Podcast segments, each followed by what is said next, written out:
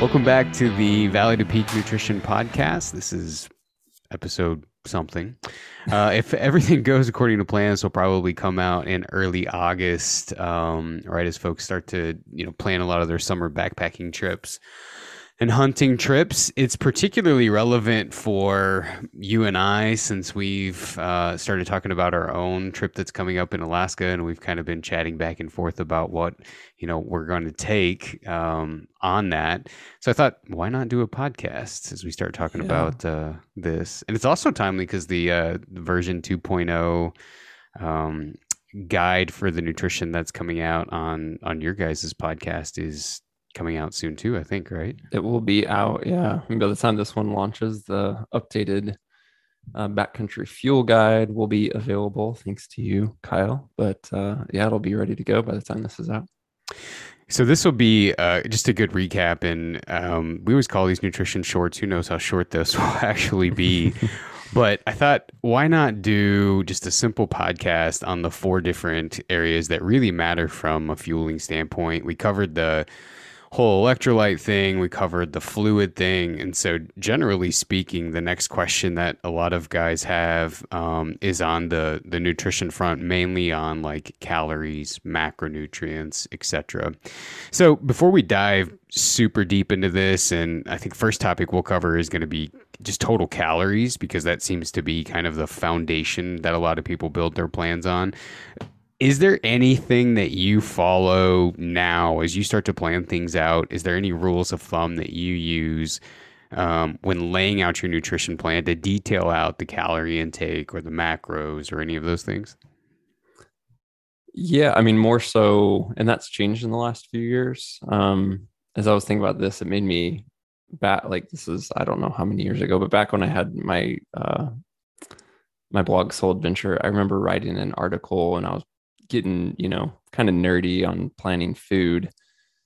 And it occurs to me that back then I was much more concerned with things like packability and optimizing my like calorie to ounce ratio and staying under a certain weight to try and save weight because food's clearly one of the most important or sorry it's one of the heaviest things right as you start to extrapolate a hunt and it's like well what's the difference between a two day hunt and a seven day hunt. It's like, well, five more pounds of food. So if you can shave down the weight on your food bag, um, then that theoretically is going to benefit you. But honestly, Kyle, thanks to you, and this has been the years that we've been working together a bit, I've changed that and have realized that, you know, maybe going for the lightest option isn't the best option because yes, it's lighter, but I'm really sacrificing, you know, the energy that my body wants to use or what it performs best on. So I just want to kind of mention that up front because it's been, as I was thinking about it leading into this, it's been a huge shift in my mindset.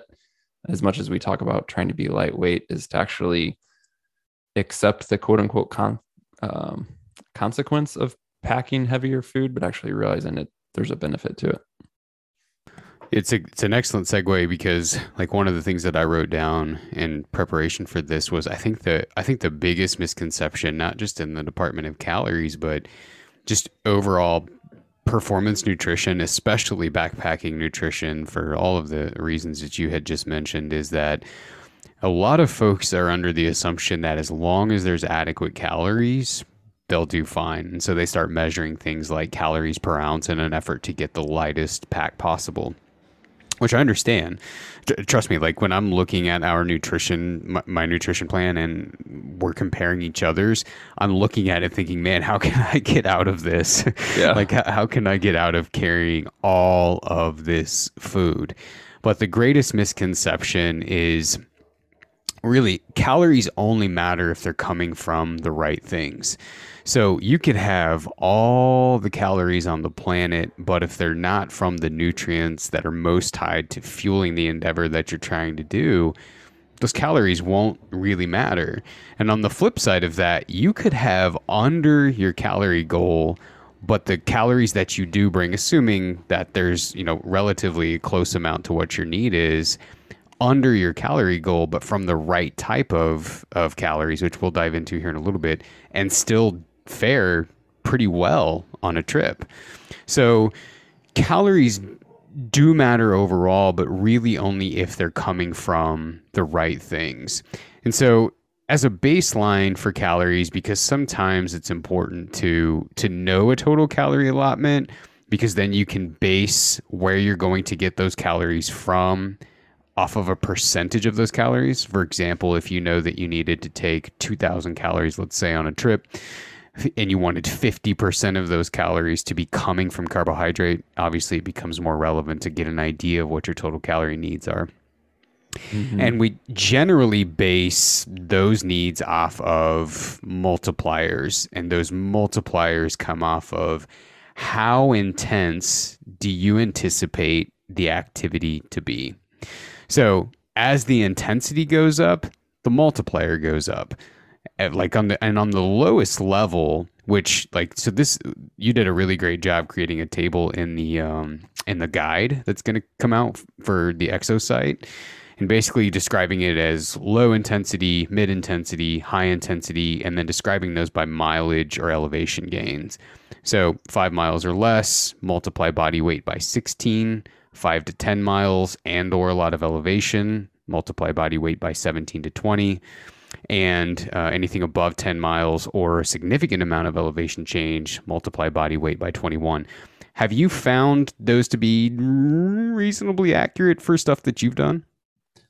Yeah, I've been looking at that, you know, most recently because of the death hike. So I'm obviously using the the high intensity just because we're gonna have crazy mileage. But it, it is true. So if I look at like that low um, intensity, low activity, and it is at 16, that basically puts me at, for my body weight a little under 3,000 calories. And I can't think of a time that I've gone on a hunt with much less than that. Um, even a hunt that is going to be okay we're going to be we're yeah like we're going to climb up to this glassing point we're going to be pretty stationary we're not going to cover a ton of ground and for whatever reason that usually never ends up happening.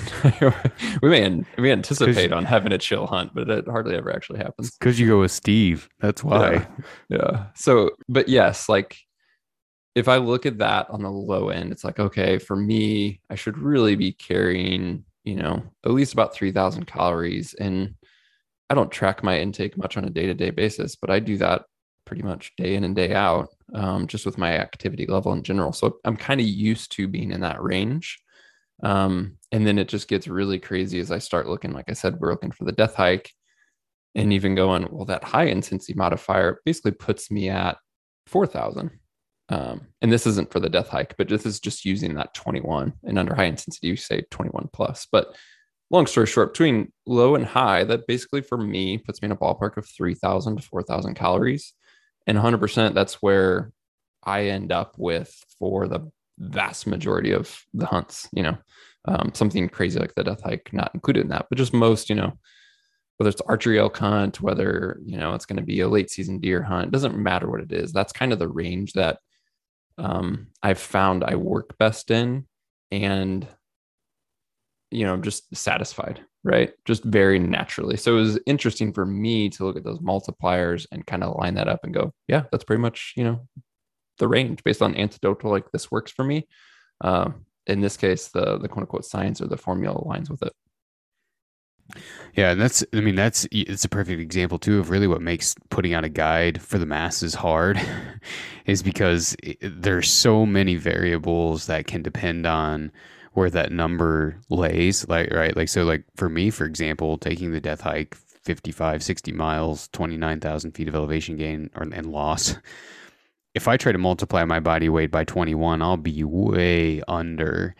And likewise you know even even adding in factors for like if you have a person who is let's say 30 40 50 pounds above the weight they'd like to weigh if you use these multipliers, you could potentially be carrying more calories than you could even consume, mm-hmm. much less need, but actually consume. So there's, it, it makes it hard when broadcasting or when putting out you know a guide for the masses to really get a pretty accurate number but it's a it's a great starting point and like we've always talked about having the starting point is good, but then going and playing with it, not using it necessarily as complete gospel, but at least an average starting point that you can then go out, you can implement, you can make, you know, uh, you can you can make changes to it and decide if you need more, if you need less, and and um, adjust it to really make it your own. Yeah. There is, yeah, that note just under the table. If guys hear this and go look at the guide that you have in there of um, basically using your body weight, not necessarily what it is. Like you said, if you know you're 40, 50 pounds overweight, but kind of what you, at least in theory, should weigh um, for your height and your really body composition goal. So, like the example in there is, you know, if you weigh 250, but in all reality, your goal weight for um, a realistic ideal weight for your height would be like 220, then use 220 as the body weight multiplier, not your current 250. Yeah, perfect. Anything else on that? No, I think it's great, man. It's such a it just takes the guesswork out and it's so simple. It's just such a great starting point in my opinion.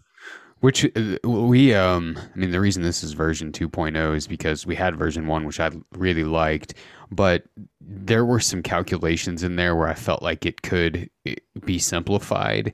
And, you know, we were taking, we were asking people to take their body weight, convert it into kilo, kilograms, and then you're multiplying your body weight in kilos by activity factors and it's accurate um, but it can get confusing very quick. And so this is a very kind of quick and dirty for the masses a good starting point to begin at and then tease it out from there. And so if you got to if, if you have a good idea the thing that let me rephrase that. The thing that i think is the most valuable for having calories is you can check yourself because as you like as we're getting ready to talk about the distribution of the carbohydrates proteins and fats are typically dosed by grams. They're typically suggested by grams of body weight to really hone in on your personal needs right? And remember we're always talking about optimal versus practical so you don't have to you don't have to be that detailed if you don't want to but if you're very type A like me and you want to be that detailed,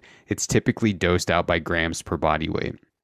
Since there are calories tied to each gram for each of the three macros, you can check yourself. Am I close to about what I would need? And I think I think another good point is if you take the correct dosage of macros, predominantly carbohydrates for really high output activities, but not enough calories, the worst case scenario over, let's say, a five, seven day trip is you lose a pound or two because of the deficit. But if there's sufficient carbohydrates, you will still perform well.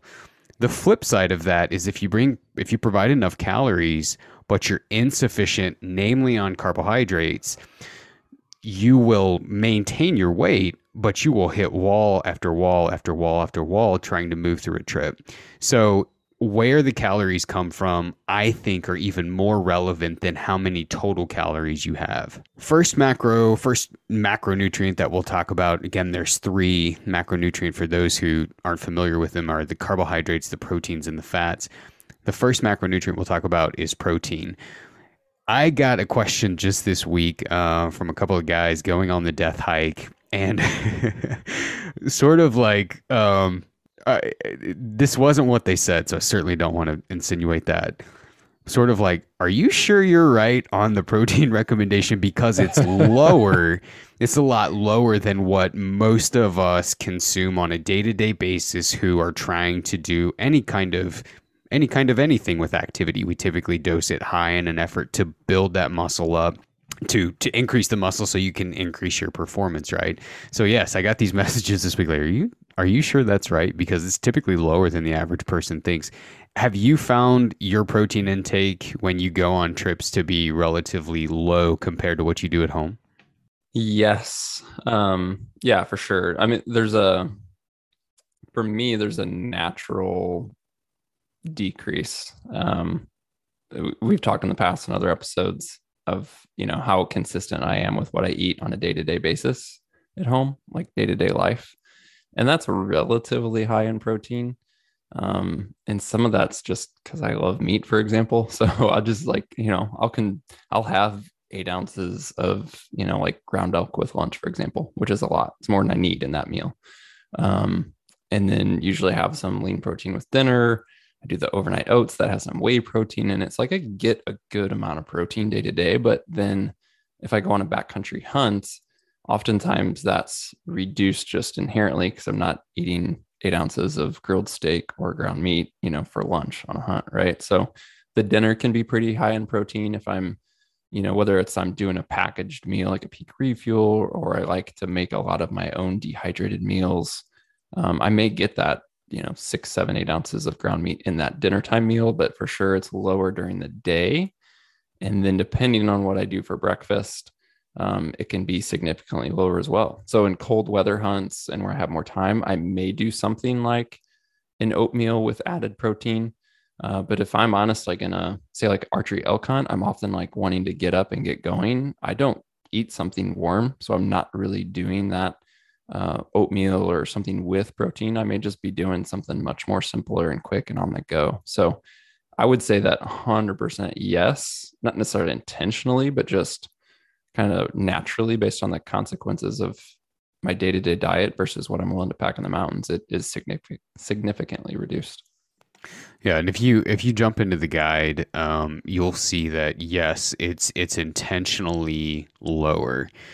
The two main reasons that you'll find if you run the actual calculation for protein in the backcountry to be, you know, in my suggestion, to be lower than what the average person takes at home is number one, protein's not a predominant fuel source, right? And so we always talk about basically the, the three different macronutrients having one responsibility each.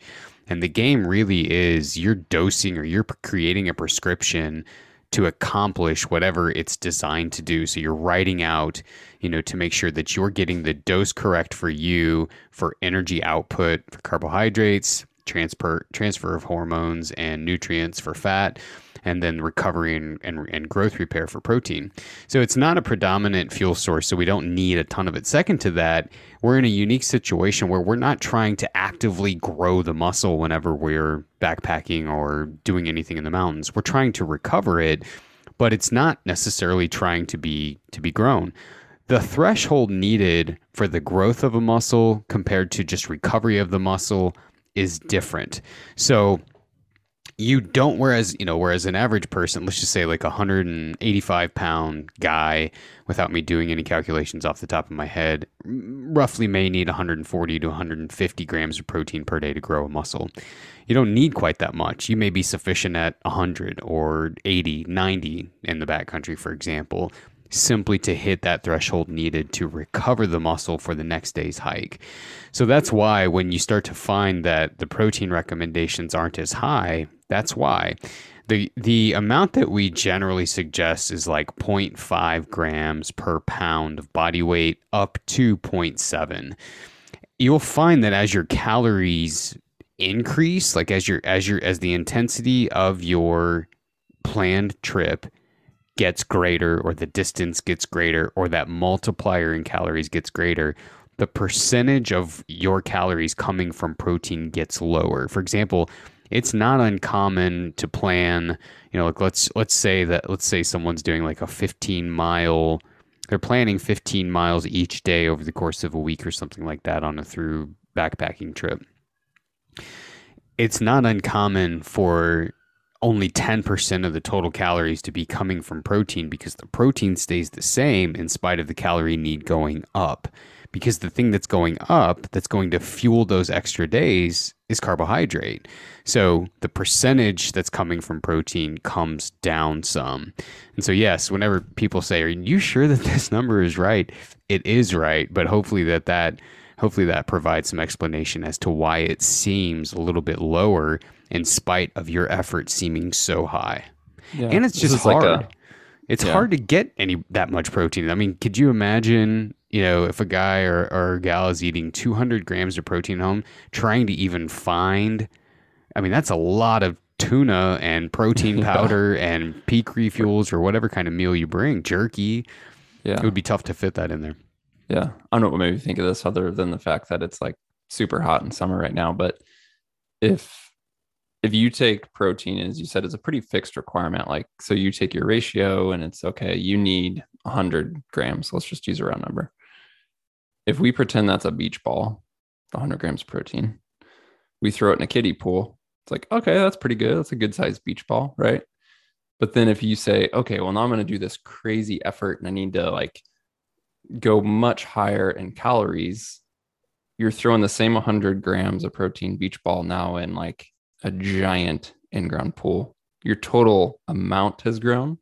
The protein stayed the same. That's why it feels so low. So as you were saying, like ratio wise, it's much smaller. The the same beach ball in the tiny kiddie pool feels much bigger, more significant.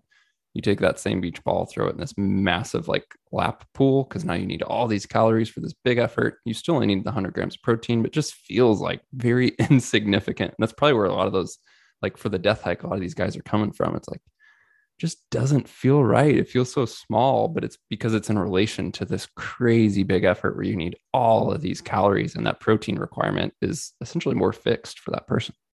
Yeah, and I can. I mean, I can see why you would question it. Frankly, I, if I didn't write it, I would question it. But you know, it's it is it is a little bit different. And you know, like let's say that because I think another myth that is really prevalent when I like first start talking to a lot of people about this about their individual goals with nutrition what their plan's going to be.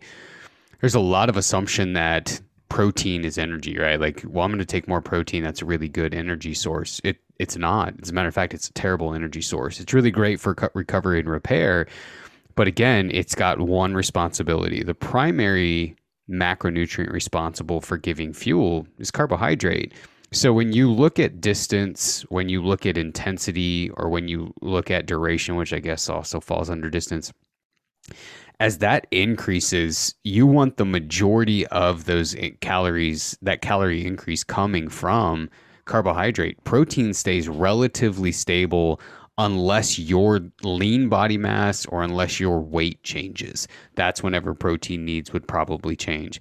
And again, that's going to vary quite a bit from what's typically suggested like on a normal day to day because those numbers can vary depending on what your what your goals are, how active you are, what your primary focus is. If you do do any type of activity, like you know, endurance athletes, um, protein needs are going to be different than a strength-based athlete's protein needs. So there's a lot of nuances when you're talking about a protein um, goal for someone. In a nutshell, really all I do is I plan to have some kind of protein at breakfast, some kind of protein at lunch some kind of protein at dinner. It doesn't mean that I'm purposefully avoiding it in between. I'm not going out of my way to go find ways to shove it in.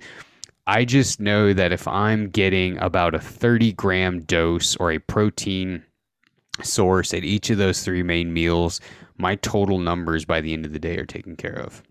Yeah, it's a good way to put it. What do you take for protein? Because that seems like that seems to be like one of the harder things for people to squeeze in.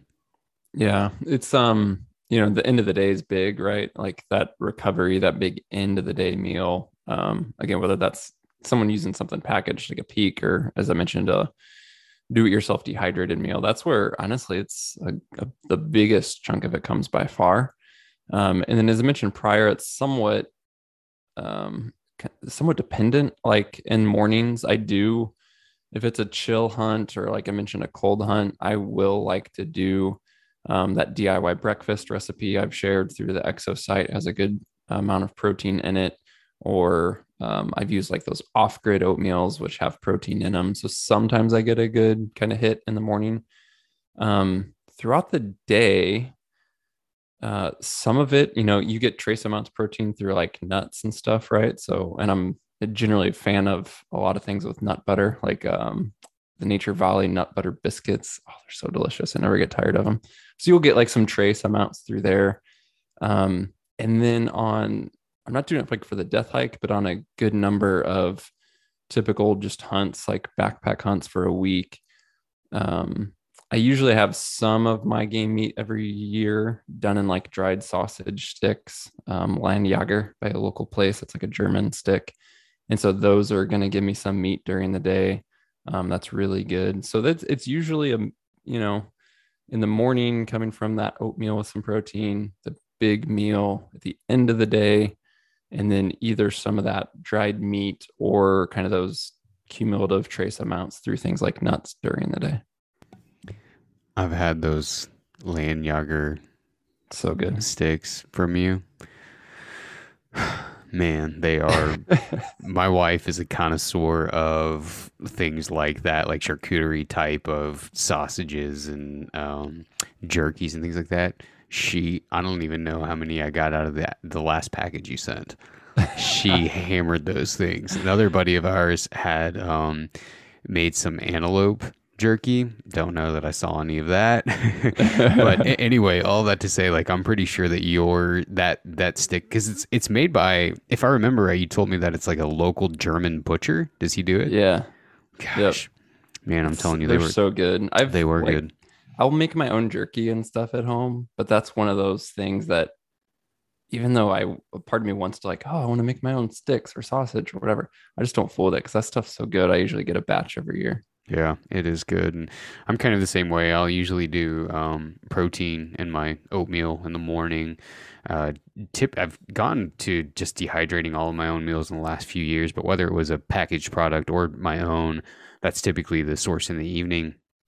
Um, and then at lunch, it'll vary. It kind of depends on what the setup is. I mean, a lot of times, whether it's backpacking or it's hunting, sometimes we'll, like we'll have a base camp and we'll go out from there in the morning all day to different places.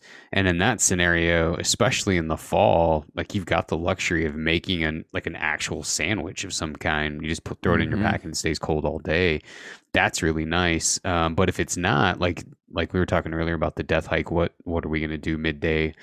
Um, you know, I might rely on. I used to have to rely on like when when it came to tuna packets, all that was available was a tuna packet, and then you were on your own to find, you know A sriracha packet. a or something. sriracha, yeah, a sriracha packet or mayo or man, anything, just anything to, to add to that would have been great. Yeah. Uh, but now they make little. Uh, it's not even a kit because there is there are kits, but and then there's like kits with crackers. These are just the same type pouches that's already tuna salad. They make a chicken salad, and then they also make a barbecue pulled pork.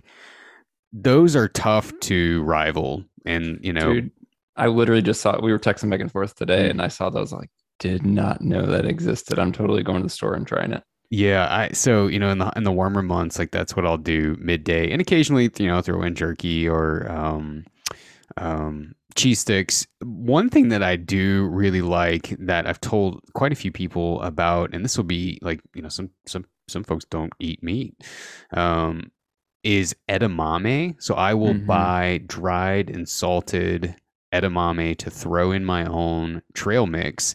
And the reason I like that is it's it's it's you can get I think it's 13 grams of protein in about a quarter cup serving. And the the the good thing about soy is it doesn't obviously require any refrigeration in that form. It's got a complete amino acid profile, which is nerd speak for it has everything you need to recover a muscle.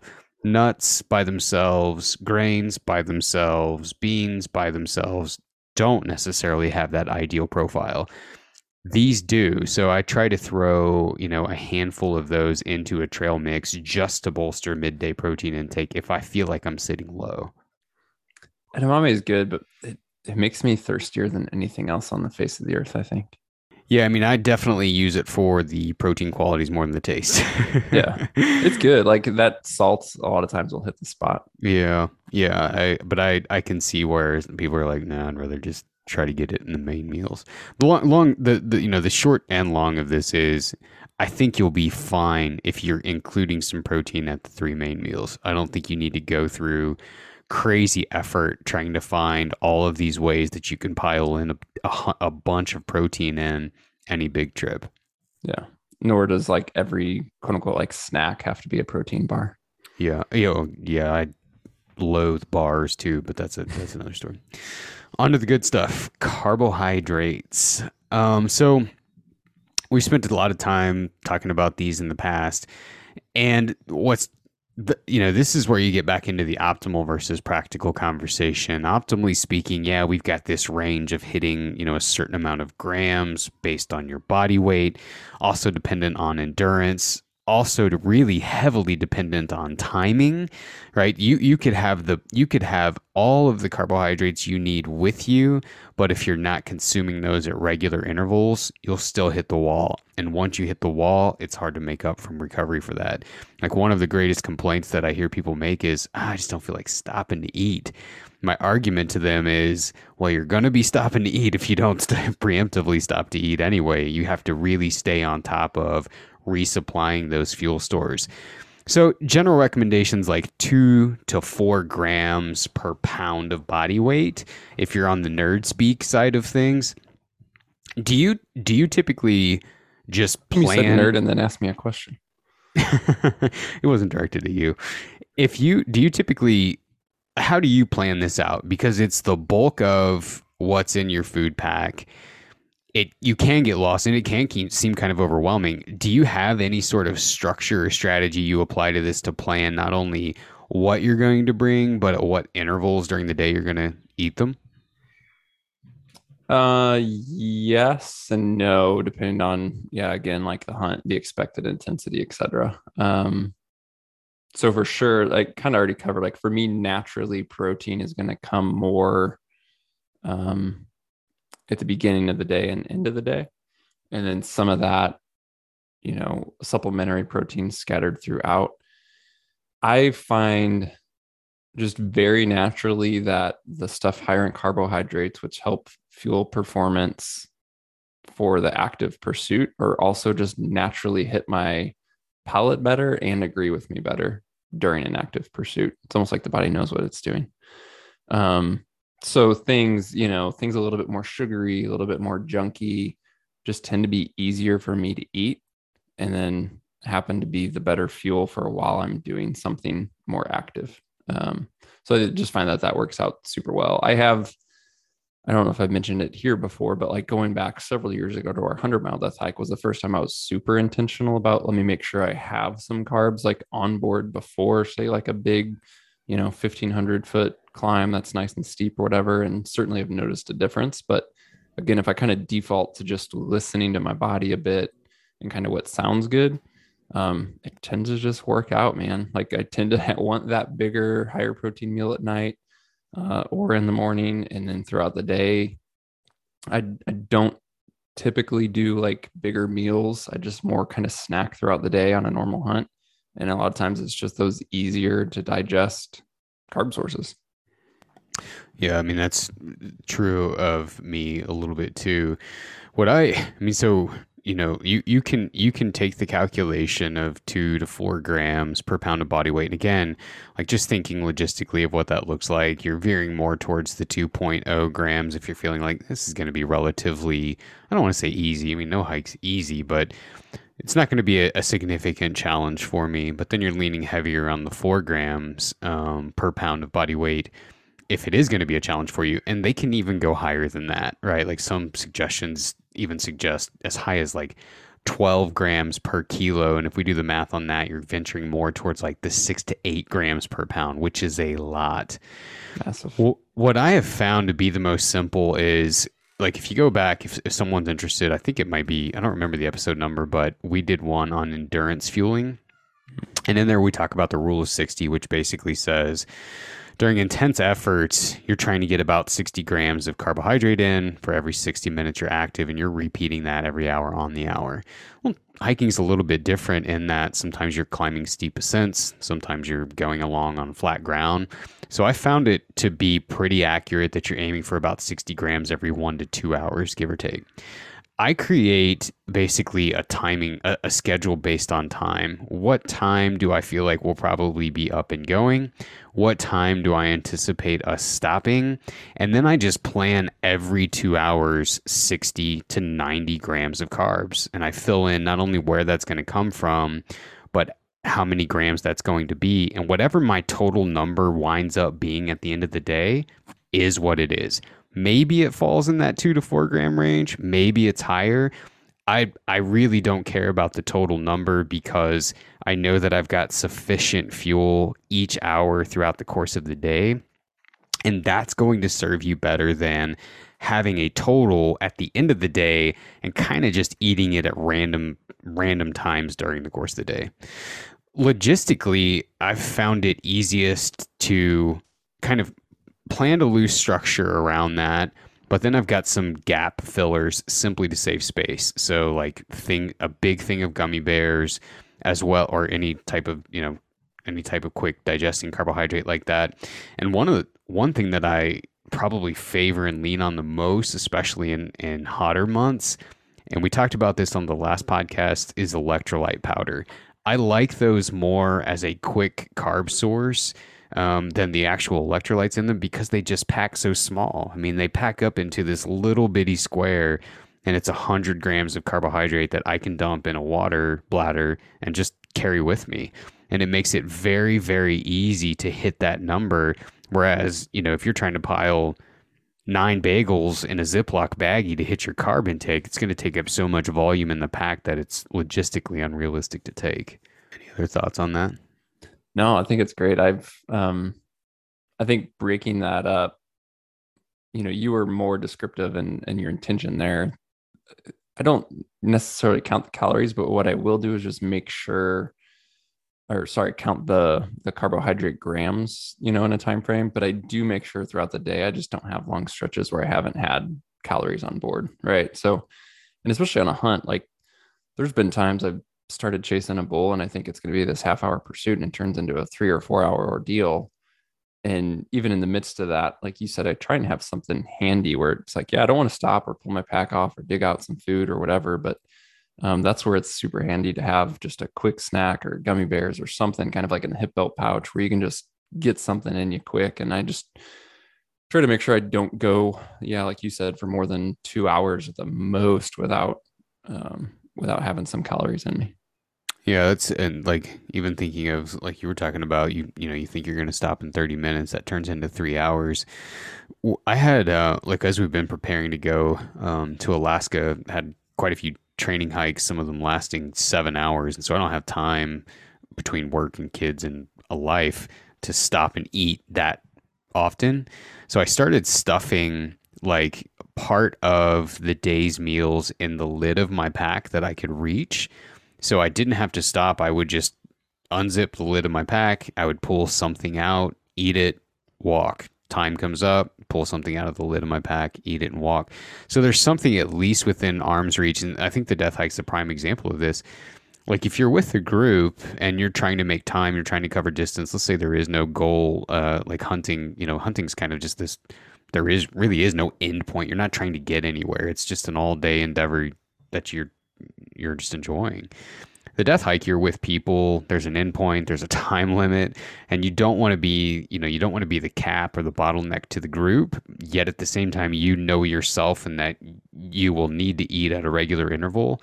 So access to stuff that's quick until the group does stop, stuffing it in your lid, stuffing it in your hip belt pouch are some really great things that have that have served me really good to know that okay, even if the group doesn't feel like stopping, I don't have to worry or panic that I'm going to be dragging tail because I haven't had time to stop and eat, knowing I need to eat every every so often. So, yeah, logistically, that's been a game changer for me just to make sure that I've got something coming in regularly without having to make the other group wait we'll see how well it works. well, on the de- historically on the death hike, we've always um, I don't say we always like it's a hard and fast rule, but definitely we've followed a pattern. Um, again, when I say we, not everyone hikes together does the same thing, but in general, we will stop every couple hours, right? And yes, for food, but also to give your feet a break or to fill up on water or whatever. Um, that's usually a pretty good rule of every two to two and a half hours, let's take 15 to 20 minutes because, yes, we're trying to be, we're trying to cover ground and be efficient with time. But when you start talking about an 18 hour day, it, it's more efficient to actually take regular smaller breaks than to have an 18 hour day and go, yeah, we're going to stop, you know, for an hour. Um, cause then you just don't want to feel like getting up and get moving in. So we try and do more frequent, smaller breaks. Um, get water, get food, maybe change socks, roll out the calves, something like that on a consistent basis. So hopefully that's part of your experience and you're not too frantic about having something accessible for long stretches. Favorite high carb snack? Mine? Yeah. Uh, I don't know. Like for sure, gummy bears are part of it. I like having some some variety there. Um, it de- it just depends. Honestly, I try to have some variety um, and kind of see what I'm feeling like. So just looking at you know my list, I've yes have some gummy bears. I've got some tailwind for the times I don't feel like um, eating, but just want to have that kind of consistent source. Um, some honey stingers, and I well, when I say honey stinger, it could be a different version or brand of stroopwafel. Um, some fruit, like fruit and cereal, we've talked about before, like mixing dehydrated bananas with some Golden Grahams, or dehydrated uh, apples with some other cereals. A great one. I my wife makes this killer homemade dessert. It's almost like Rice Krispie treats, but instead of Rice Krispies, she uses Golden Grahams and then adds dark chocolate. So it's like with melted marshmallows, delicious. And I was actually at the store and they had these packaged like Golden Graham s'mores bars. Um, the kind of great junk food you eat when you're a kid. Um, but Oh yeah. perfect for uh perfect for something like the death hike. So I got some of those. So yeah, definitely some variety. I mean, it, it's just one of those things where you could have, or at least for me, even though my day-to-day diet's super consistent and I can eat the same thing over and over and over again 300 days a year, definitely on like a multi-day hunt, I, I need some variety. And my food bag may look super consistent day to day, but I just need variety through that day or have the option to go, oh, this just sounds a lot better than that right now. Um, because that certainly happens. And I'm more a little bit more particular both on higher output hunts as well as just for whatever reason in warmer weather. Sometimes stuff doesn't sound as good or as appealing. Um, so yeah, just have some variety. Yeah, there's a lot to lot to be said for um, variety. I agree with you. Mine probably. Oh man, well it's easy if you've got the ability to make it. The humble PBJ. Yeah, I love. it's hard to beat. I love a PBJ, but obviously that's not going to get you very far for the death hike because you're traveling by air and uh, everything else. Yeah, we were just traveling, and so I didn't have my typical overnight oats. But I was uh, a couple mornings in a row, like after a run, I was having a bagel with peanut butter and honey. It's like I forgot Oh. how good that is, man. I Such a good combo. I think we've talked about this. I bought, um, we both, I think, bought the little individual honey packets. Yep. I haven't had honey in a long time. That has been so good to have on these hikes because I don't know. I just forgot how good it was. hmm All right. So the last macro nutrient to cover is fat. I don't do anything specific with fat. I mean, it's f- so for me, most of so I, there's always a trail mix, right? And so the nuts that are in trail mix are not protein based; they're fat based that happen to have some protein. So between those Mm-hmm. and some of the just intrinsic fat that's in some of the products that I'll take with me, like Pop Tarts is a prime example. Yep. You know, you got like 16 grams of fat just in the pastries alone. So I'm not I'm not going out of my way to make sure that there's fat there because it's very likely that that is covered through just the food choices that I'm making. Mm-hmm. Yeah, it's same for me. I mentioned those Nature Valley nut butter biscuits. So obviously, nuts or nut butter is going to be a fat source. I'm getting something there. Um, I'll do those big Sir bars pretty frequently. That has a good amount of fat. The Pop Tarts I do pretty consistently. There's more fat. Um, typically, like you, uh, another trail mix. So there's some more coming from nuts there. Um, sometimes I just do the good old Snickers. Like that's one of those things that is pretty consistently um, sounds good and is uh, a good mix of fat and carbs. So if I just like get if I'm zero intention on fat, basically through those things, it's just like it's covered. Yeah, same. So there's the down and dirty version of calories, proteins, carbohydrates, and fats. I will be sure that I link um, the new guide, so guys can guys or gals can check that out. And of course, if you have any questions, you can always email me at info at v2pnutrition.com or um, I can connect you with Mark. If you have any questions for us, please send them in. Anything you want to add? No, man, sounds great. All right. Have a good day.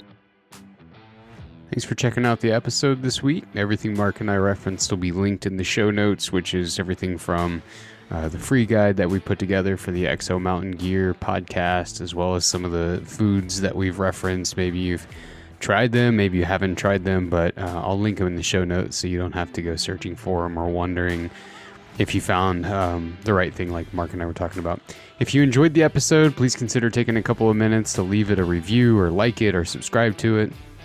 And if you have topics that you would like to hear us cover on the podcast, feel free to shoot those over to me at info at v2pnutrition.com. I'll link that email in the show notes as well. So if you do have a topic, you can just send it. You don't have to go making an email special in your email app or whatever. Uh, we just had a few folks graduate the program, so if you're interested in uh, learning more about nutrition and building a plan tailored for you, you can always give us a shout anytime. There's details about that on the website as well. And that is going to be a wrap on this week. Stay tuned for the upcoming podcast. We've got a few bonus episodes that are going to be released throughout the month of August and September. So make sure that you subscribe to this show so you don't miss any of those if you're interested in checking those out. Have a great week, everyone, and we'll talk to you again soon.